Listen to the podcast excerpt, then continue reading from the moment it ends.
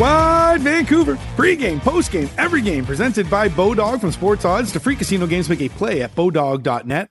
Wadden and J-Pat here with you once again with the second last one of these tonight, uh, in the post-game edition, that is, as the Canucks win three to two over the Ducks in game eighty-one, and they sweep the Ducks. But the big story of the night, J-Pat, Elias Pettersson becoming the sixth player in franchise history to record one hundred or more points. And uh, he's still got one more to go, so we'll see how far he can take it. But for right now, today, he's at one hundred one points. Yeah, two-point night for him, and he took the doubt and the question of whether he'd get there uh, out of the equation early on a first-period power play. Nifty setup to Brock Boeser in front of the net for a tap-in. Boeser's eighteenth goal of the season, and for Pettersson, that was point number one hundred, and I love the way that Brock Boeser, he knew, I mean, they all knew, scored and went right into the net to grab the puck uh, as the souvenir.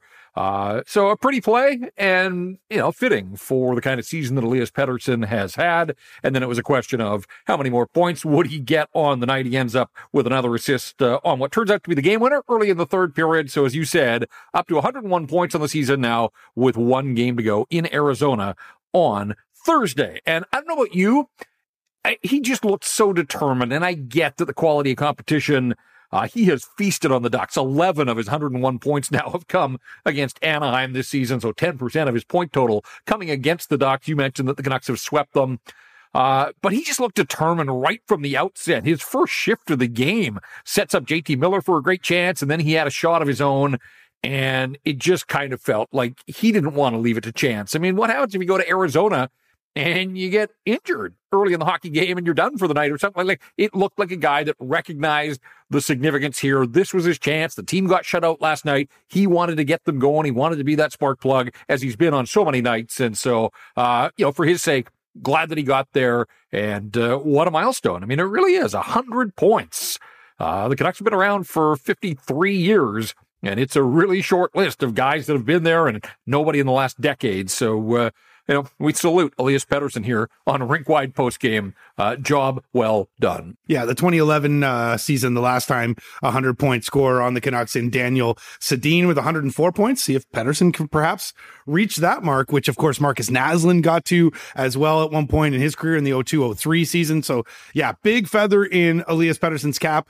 Uh, you said you don't want to leave it till Arizona, but, yeah, no, it's the Anaheim Ducks. Like, you got to feast on the Ducks, right? Like, get it done now against a team that is, is reeling right now. What's that, twelve now for them in a row? It is, yeah. Um, so they are, yeah, it's good for Elias Pettersson. And not only that, too, like, then you got all this pressure. If you went into Arizona against a team like the Coyotes, good. It's just good he got it out of the way, and good that the Canucks uh, got themselves a victory tonight. Loved his secondary, or his second assist, that is. It wasn't a, it was a secondary assist, that is, on that play. And I love that Cheech also brought that up, because at times that sort of pisses me off, the secondary primary assist. And it's like, it's almost like, oh, it's not good enough. It's the secondary one. In that play right there, that shows you, like, he did it all, and the guys just finished off for him. So uh, a heck of a play there from Elias Pettersson. And you're right, he was all over the place in this game. And honestly, I thought early on this was going to be one of those affairs. I thought we were going to be looking at six five, you know, eight seven, something like that tonight, because goals were coming. But then the game sort of lulled out and evened out after that. Um, and, you know, the Ducks were able to find themselves uh, back into this game. But before we get to uh, the second or third period, that Kuzmenko power play goal, what a pass from Akito Hirose. And, you know, we talked about the Quinn Hughes light stuff, and that's a lot of uh, pressure to put on a, a young a defenseman. But a pass like that proves what we were talking about is legit. Yeah, hang on a second. I'm not sure that we have talked about Quinn Hughes light. You've mentioned it a few times. I, I'm just not ready to go there yet. I mean, look, right. I, I've liked what I've seen from the guy. Uh, I like the fact that he's getting power play time. End of sentence. Full stop. Like Quinn Hughes light. That's what we're talking the, about. The fact that he does what he does with the power play time, uh, good on him. Now, he took a couple penalties later in the hockey game. That's not so good. And in fact, some dicey moments there where he got the high stick on Troy Terry in the final couple of minutes that gave the Ducks a, a chance to tie. But uh, just to your point about secondary assists, Thatcher Demko got a secondary assist on Andrei Kuzmenko's goal. Elias Pettersson got a secondary assist on the J T. Miller goal. Uh, not all of them are equal, because uh, you're right. Pettersson did a nice job, drew the defenders to him, you know, flips it out to Di Giuseppe with a shot, and then Miller's there for the rebound, where Demko, he settled a clearing attempt at the side of his net, Like it's the absolute reverse of what we were just talking about. Hey, they all count. They all look the same in the stat sheet. Uh, Hirose goes back and, yeah, I mean, head up, sees Kuzmenko, and we've said this all season, usually about Kuzmenko in front of the net, but he just has this uh, innate ability of finding the soft spot and got in behind the Duck defenders, you know, cruises parallel with the blue line, and Hirose hits it like on the tape. Just a, it was. I mean, all right. On the, in that occasion, that looked a little bit like Quinn Hughes. Thank you. Uh, Thank you. The headman pass, and Kuzmenko makes no mistake going in on the breakaway. And you're right. At that point, you know, Canucks are two for two on the power play. You think, oh man, like the Ducks, they got nothing to play for. We talked about it on our pregame show. Uh, you know, get a jump on this team because uh, they're going nowhere in a hurry. And it looked like the Canucks were on their way to blowing them out. Uh, but the Canucks don't blow anybody out, and they don't score a lot of goals. And uh, again, they didn't score a ton in this one, but three was uh, enough ultimately. Uh, and so, yeah, I mean, Akito Hirose uh, has entered the conversation. You know, take the penalties out of the equation. Uh, those are his first two penalties in the National Hockey League, but sixteen and a half minutes of ice time. Uh, you know, plays both special teams. That's, again, for a guy that's like a week into his N H L career, and the Canucks are running him out there. And again, it's late in the season. The Ducks are not a superpower, but uh, forget the opponent. The fact that the Canucks have the confidence and the trust in this guy at the N H L level already to work both the power play and the penalty kill. Like if he was just a power play specialist, you'd say, all right, like that's fine, but they're putting out there on the penalty kill as well. He does have a well-rounded game, and I do wonder if he has entered the conversation for full-time work next season. We don't know what the Canucks have planned for the offseason, but again, I just think every night that goes by, you think this guy does not look out of place in the National Hockey League, and maybe, just maybe, uh, this is going to turn out to be an incredible find for the Vancouver Canucks. So, uh, good on Akito Hirose. You know, overall, I, like I thought the effort was better. It couldn't have been a whole lot worse. They had twenty shots in L A, level of opponent, obviously not as good as it was on Monday night, but I, I just thought there was a more determined effort uh, from the Vancouver Canucks top to bottom here. Uh, by the way, the Canucks just won a hockey game with Sheldon Dries, Jack Studnicka, and Nils Amon as their second, third, and fourth centers. That's the problem when you load up. And actually, I like that strategy from Rick Tocchet. Like, I think he did everything in his coaching power to get Pettersson the hundredth point early on, put him with J T. Miller, uh, Phil Di Giuseppe. I thought P D G actually had a, a, a strong game. Like he wasn't a passenger on that line. He had a bunch of chances. Now you play with the two best offensive players in the team, you know, go to the right spots. You're probably going to get your opportunities. And he did. Um, but I like that from Tocchet. I just think that was sort of a nod to Pettersson. They got shut out last night. Put your best players together. Try to make something happen. Uh, as it turns out, it was Pettersson that drew the penalty on Silverberg that put them on the first power play. So, you know, this guy's out there creating his own luck. He's drawing penalties, giving the Canucks power play opportunities, and then setting up Boeser uh, for that milestone uh, point that he needed. I, and I, I, I like it's so much the storyline of this night that I don't want to leave it just yet when we talk about Pettersson, because I think the most encouraging, impressive thing for me, you know, you look at the different ways that he came at it and accomplished all these points and, you know, more points on the road than he had at home. Um, you know, what's he got? thirty-eight goals and, and sixty-two assists. Now sixty-three, I guess, to, to get to one hundred and one. You know, so a nice balance. Um, but this is what I, I, I like and I'm most encouraged and, and maybe most excited about is he's the second youngest Canuck ever to get to one hundred points. Pavel did it twice before this age.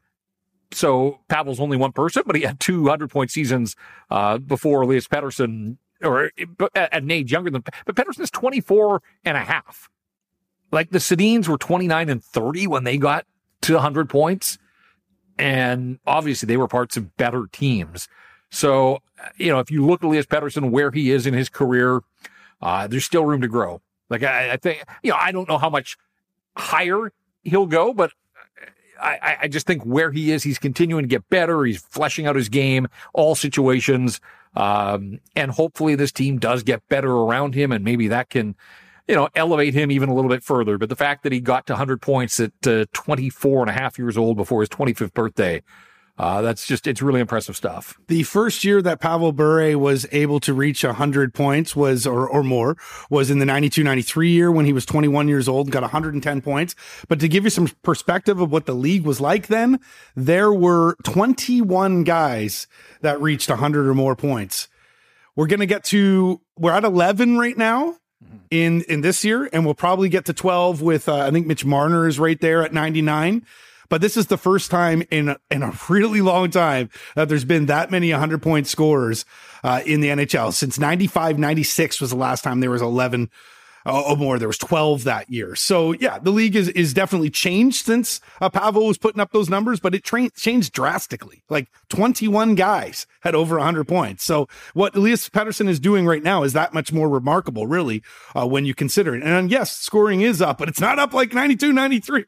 Look at how many guys were uh, racking up the points back then. So yeah, very uh, a big mark for Elias Pettersson, big mark for the franchise, and also too for Swedish players that have played uh, for the Canucks now. That's four of them out of the six that have uh, reached the one hundred point mark. So just an unbelievable mark for uh, the Swedish players that have played for the Vancouver uh, Canucks. What did you think of? We talked about Hirose, but what what did you think of the college guys tonight? Because I, I mean, McDonough was the low man in terms of time on ice. He had a few chances though, and one of the things I've noticed about Cole McWard early on here, he gets pucks on goal. Like he gets pucks on net and they, they get through. So those, those are the things I liked. I'm not going to praise them in this game in terms of, I didn't think they did a heck of a lot, but those are small things that we're seeing here that I'm liking. And, you know, you talk about Hirose might be a good find. I mean, all three of them are sort of tracking towards be, being, you know, decent finds.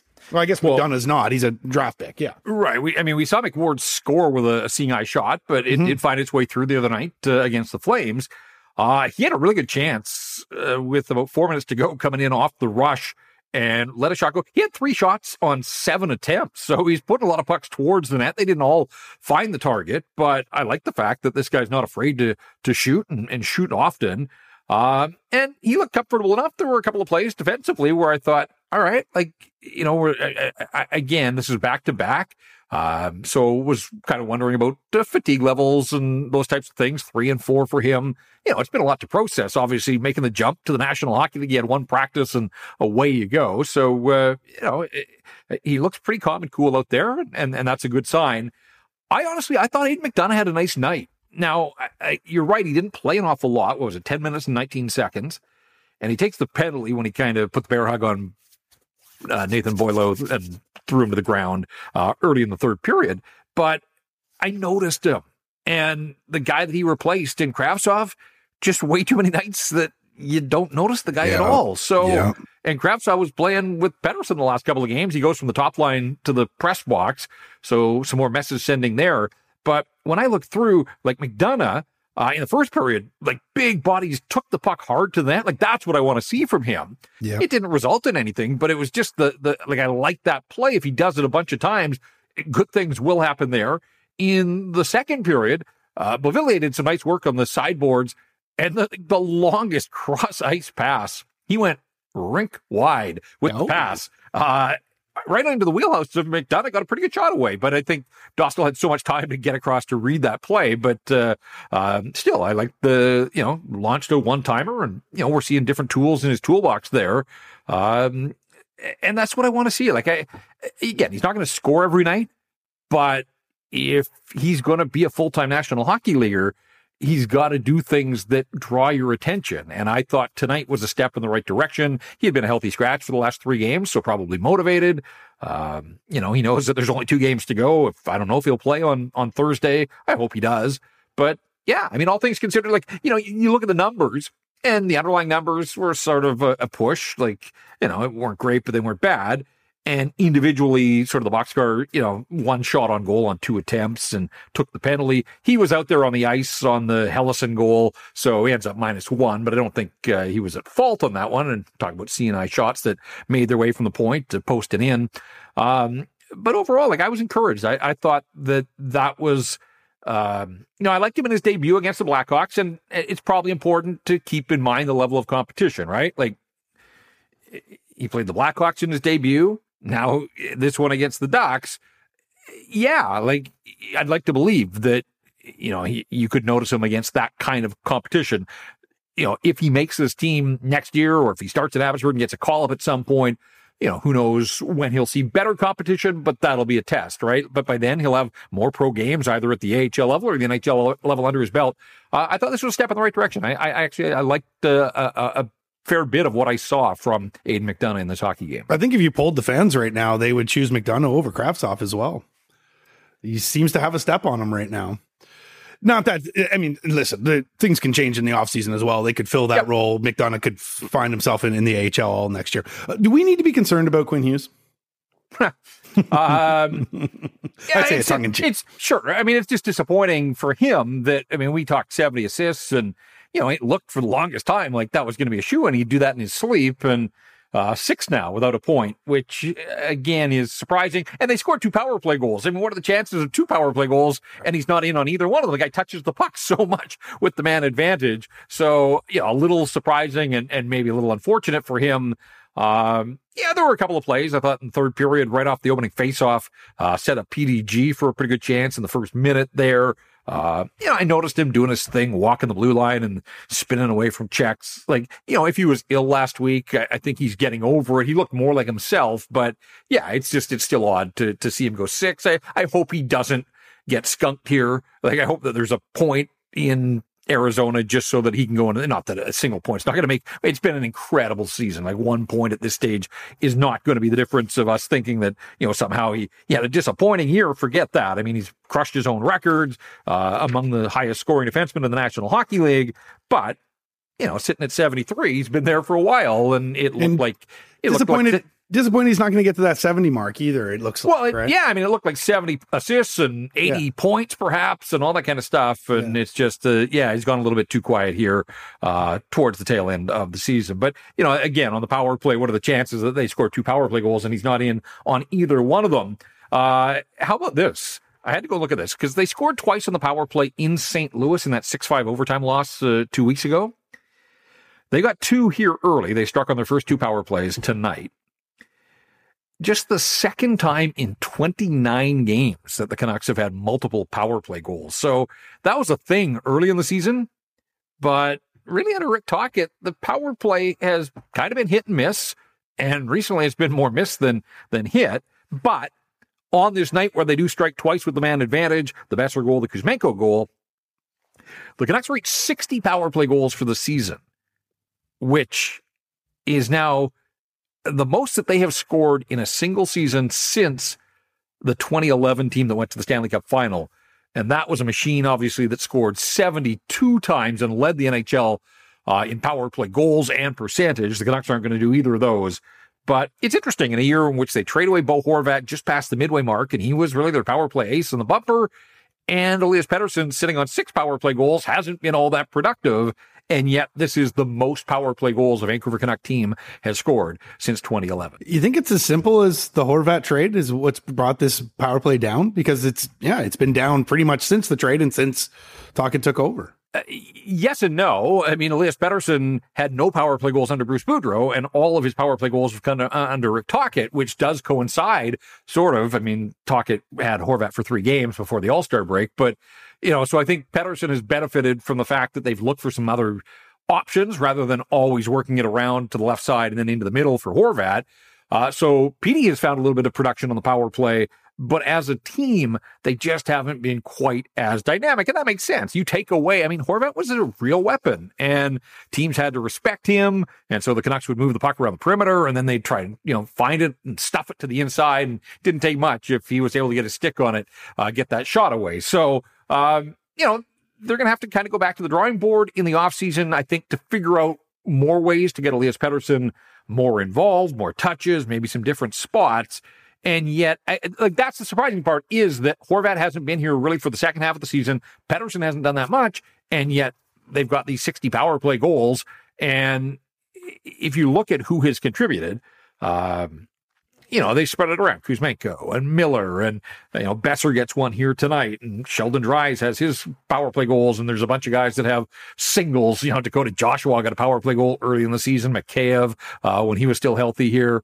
Uh, you know, so there have been different guys. It hasn't just been leaning on one or two players. But, um, yeah, I mean, I'm kind of curious, uh, you know, what Jason King will do if, uh, and I assume that the coaching staff will be back intact. I don't know that, but that'll be a question here at the end of the season when management and the coaches uh, are made available. But if Jason King is still the guy running the power play, you know, he's going to have to go back. I think power plays always have to evolve. You can't kind of get stuck in your ways. And again, I'm curious to see what they can do uh, to get Elias Pettersson a few more looks and a few more touches, because he proved you can get to one hundred one points with six power play goals. You don't need to be, you know, crushing it on the power play.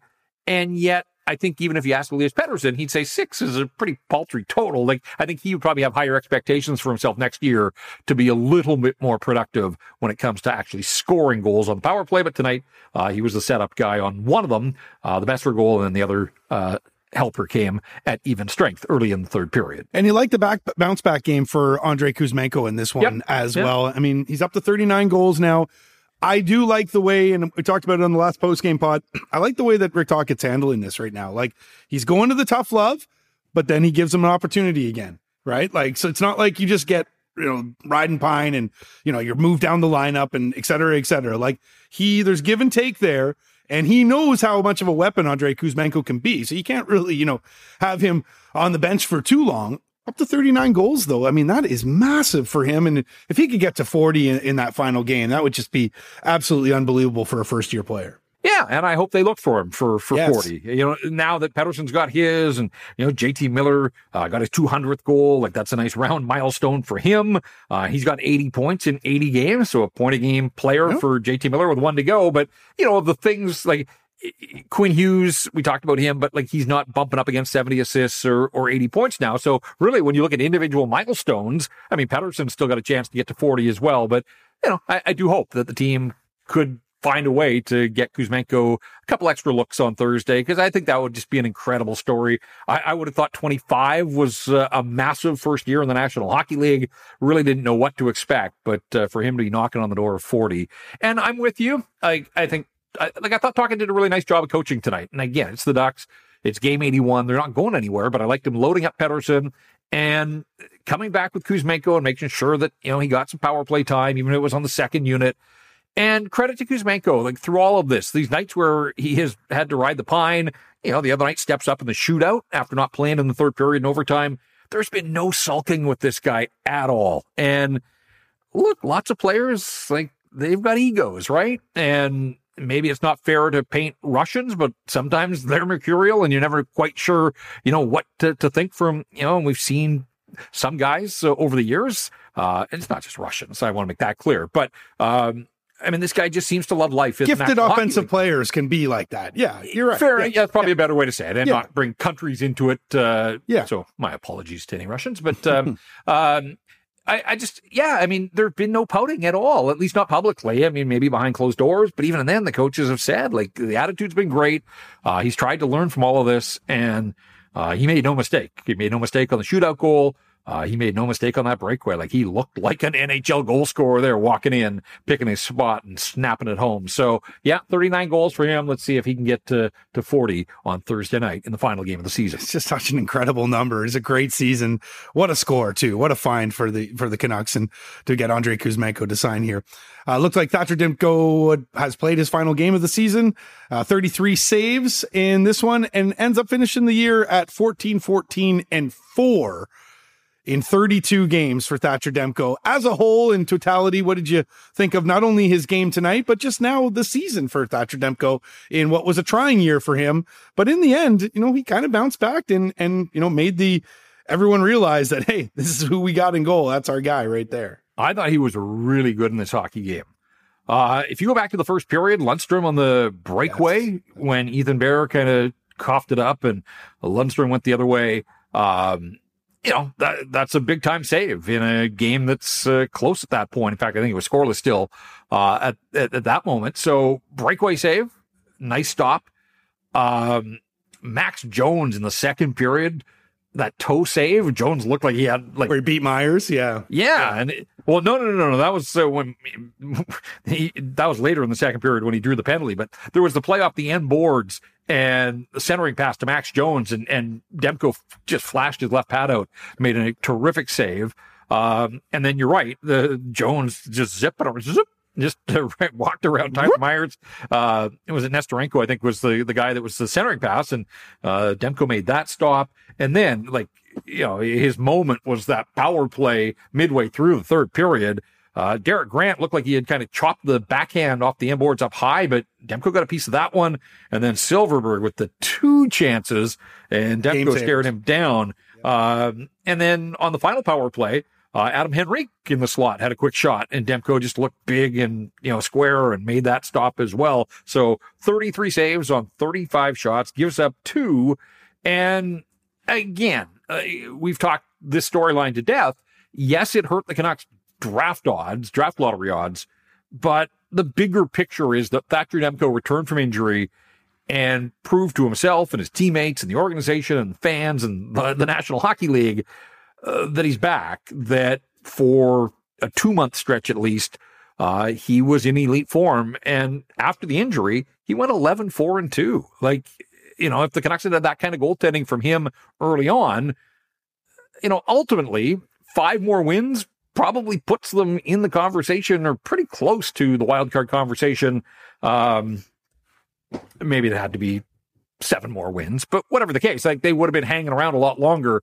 Um, and so, you know, the, the lines are fine in the National Hockey League. Uh, but that, I mean, the start, and Demko was a part of it. He wasn't very good early on. Uh, he's talked about how he used the time off to not just heal up physically, but to try to figure out what had gone wrong and, and how he could get better. And so that's an encouraging sign that if he can hit the ground running, if this is the last that we've seen him, you know, bottle that up, roll this Thatcher Demko out in September at training camp, hit the ground running, and he'll give the Vancouver Canucks a chance uh, to be a competitive hockey club. I won't make any predictions about next season right now, but yeah, I mean, you know, overall for him, there's probably something psychological about getting back to five hundred just to call it a year. But really, it was a season that was broken up in two, and he can forget about the first part, learn from it. And really, since he came back in late February, that game in Dallas, uh, he is lights out good, and, and a big reason why the Vancouver Canucks were able to pick up a, a number of victories here down the stretch. Applewood Auto Group is celebrating twenty-five years of business, making the car business and our communities better. Applewood offers the best in-class experience, whether you're looking for a car, service, or to join our team. Come find out why it's all good at Applewood. Visit us online at applewood dot c a today. The B C Lions are back in the playoffs and hosting the Calgary Stampeders on Saturday, November fourth at B C Place, kickoff at three thirty p.m. Looking forward to this one. Playoff football, B C Place, the Lions and that offense with Vernon Adams at the controls and all of those weapons he has in his receiving core. And you just think about the atmosphere in that building with the fans behind them. The dome will be rocking. Should be a ton of fun. Tickets on sale now at b c lions dot com. And check this out. They start at just thirty bucks. And kids seventeen and under can get in for fifteen. So bring the noise, fill the dome.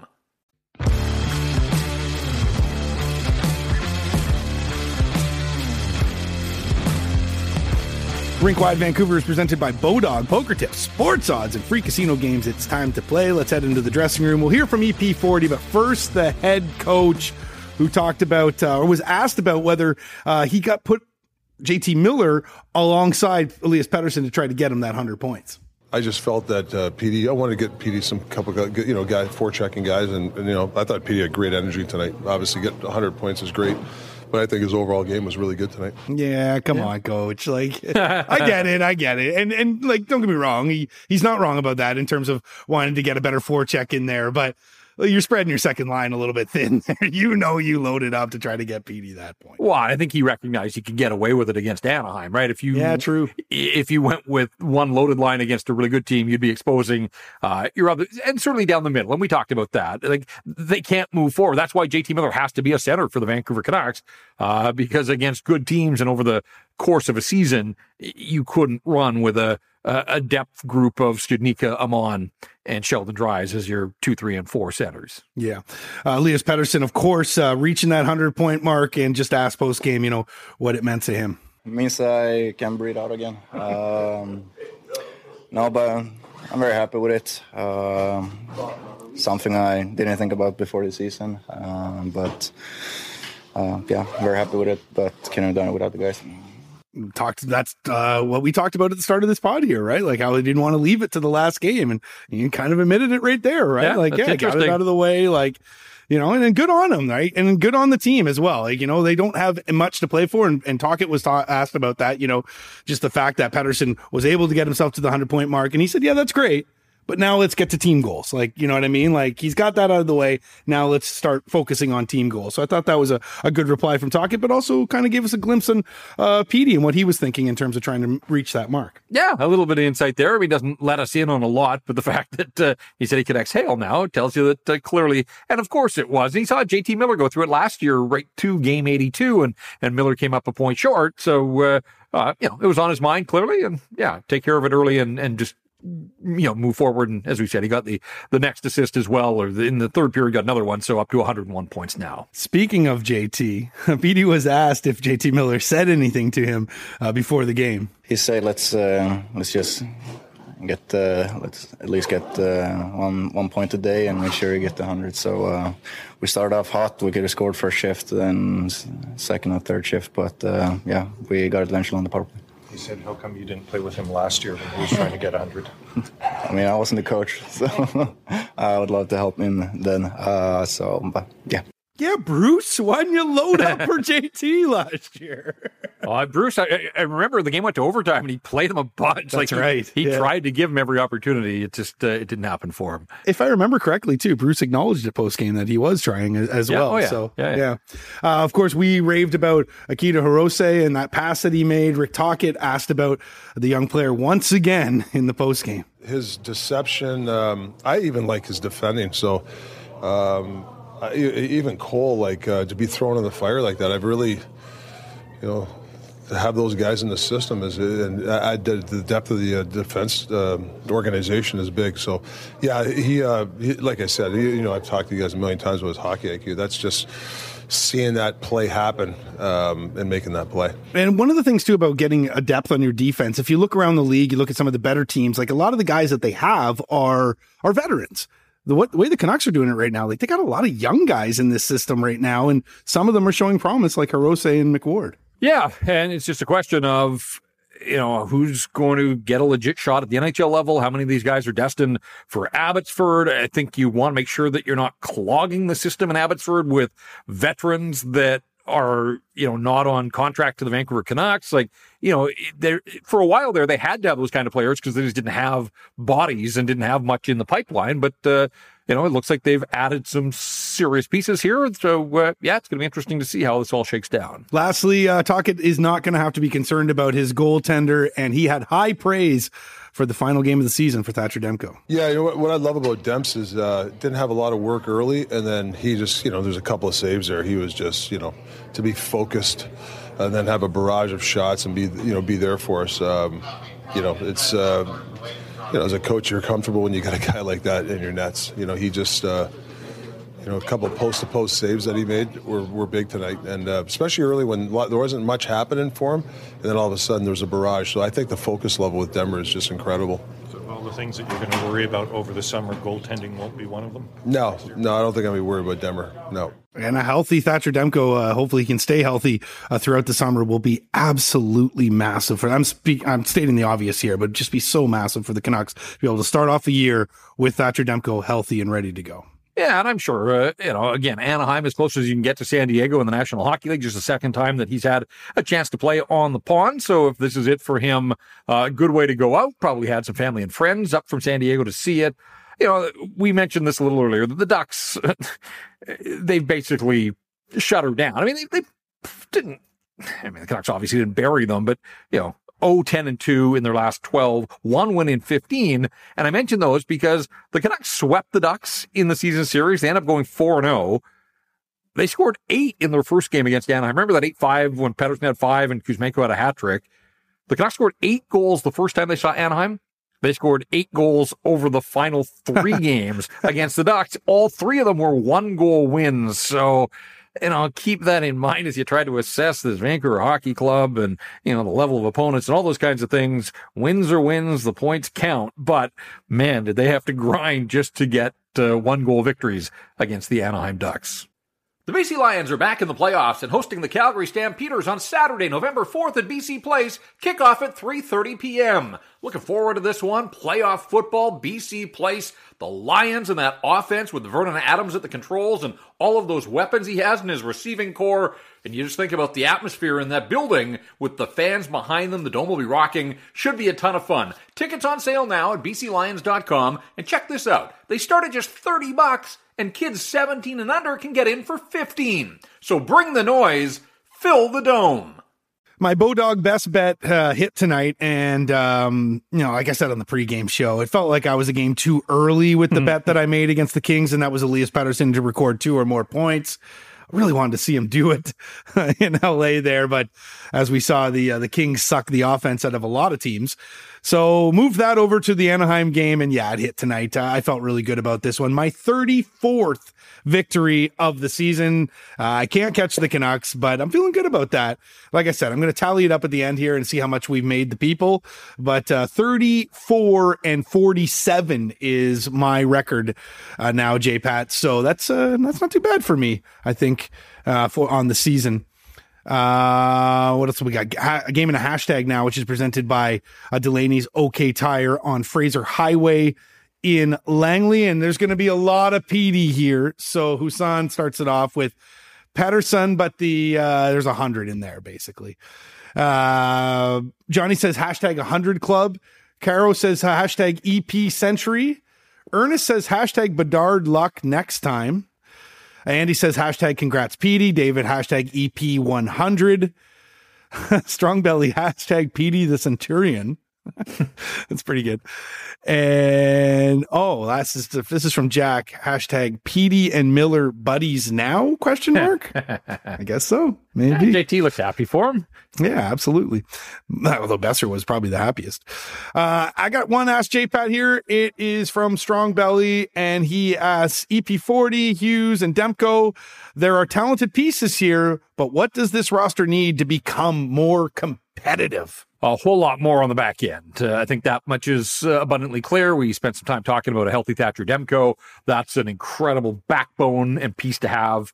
Uh, teams that have elite goaltending, they know it. The ones that don't, they know that as well. And the Canucks have a guy uh, who can deliver. And so from the goaltender on out, Quinn Hughes, obviously, you know, I am interested to see what a season of Filip Hronek looks like if he can stay healthy and, and add uh, at both ends of the ice.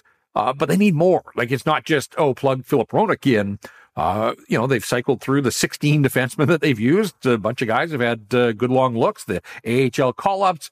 You know, some of those guys, I think, have put themselves on the radar to be depth pieces next year. But we're talking about some window dressing, and that's why, you know, a guy like Akito Hirose maybe has advanced the conversation if he has one of these summers. And now that he has a little bit of a, a baseline of life in the N H L, Uh, train hard, come back, and, you know, could I see him as a third-pair guy? Perhaps. It still doesn't address the question of O E L, um, and that's a massive question. Certainly, uh, you know, what happens there? Because uh, if he's back, I mean, that's a storyline. If he's not back, that's a bigger storyline. Uh, you know, so we're going to go into another offseason here in Vancouver where Uh, the question is, how can they upgrade this defense? We know that they've got elite skill and talent up front.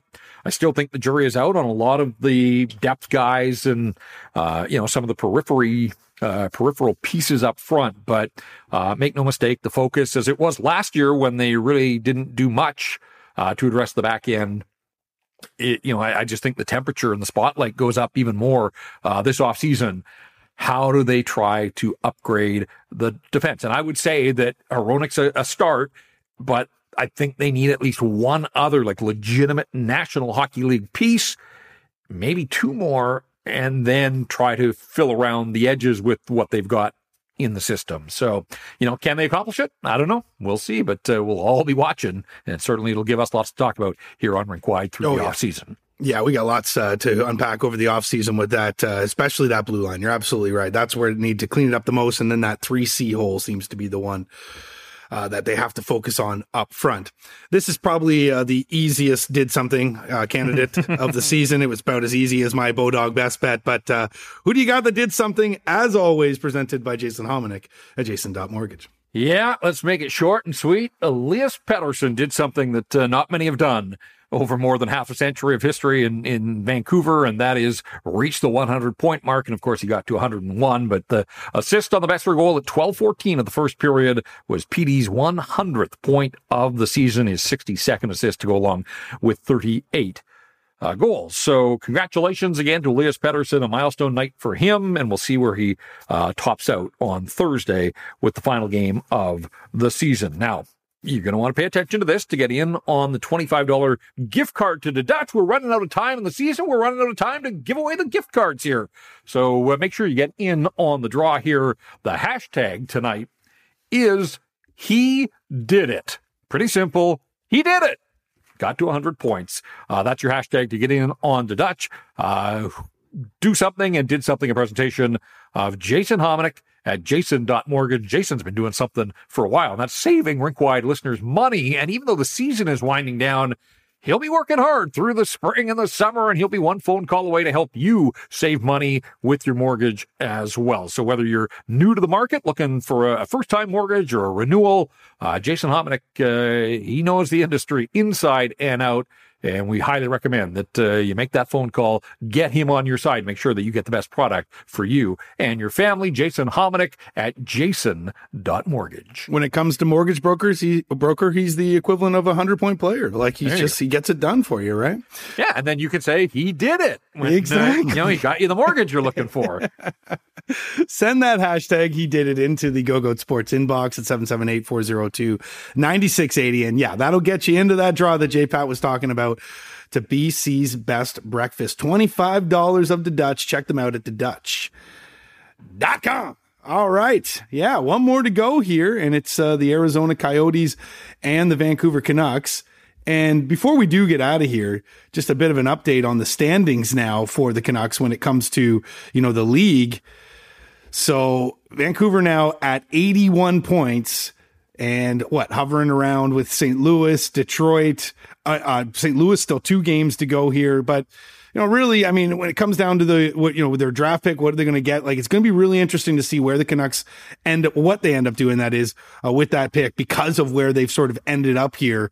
You know, maybe not bad enough for Bedard just yet, but uh, uh, we'll have to unpack that in the offseason too. But well, know, this this late push here has brought them up the standings, uh, maybe not to uh, some of the people's liking. Yeah, I tweeted this out before the game because I, I just saw this as I was sort of crunching some numbers and, and really was shocked. I mean, I've been watching the standings for a while now, but on February the fifteenth, like not even two months ago, February fifteenth, the day after Valentine's Day, the Washington Capitals were sixteen, one six, sixteen points clear of the Vancouver Canucks in the standings. And now on the night of April eleventh, the Canucks are in front of the Capitals. Uh, Caps have been in a free fall. They've been out without Ovi. They've had a bunch of injuries. They traded away players, but they have been in rapid decline. Meanwhile, behind Thatcher Demko, the Canucks have been on this steady climb up the standings. But that's an incredible turnaround, uh, sixteen points in less than two months. So, yeah, I mean, the Canucks are tied with Saint Louis. They're one point up on Detroit, and they're two in front of the Washington Capitals now.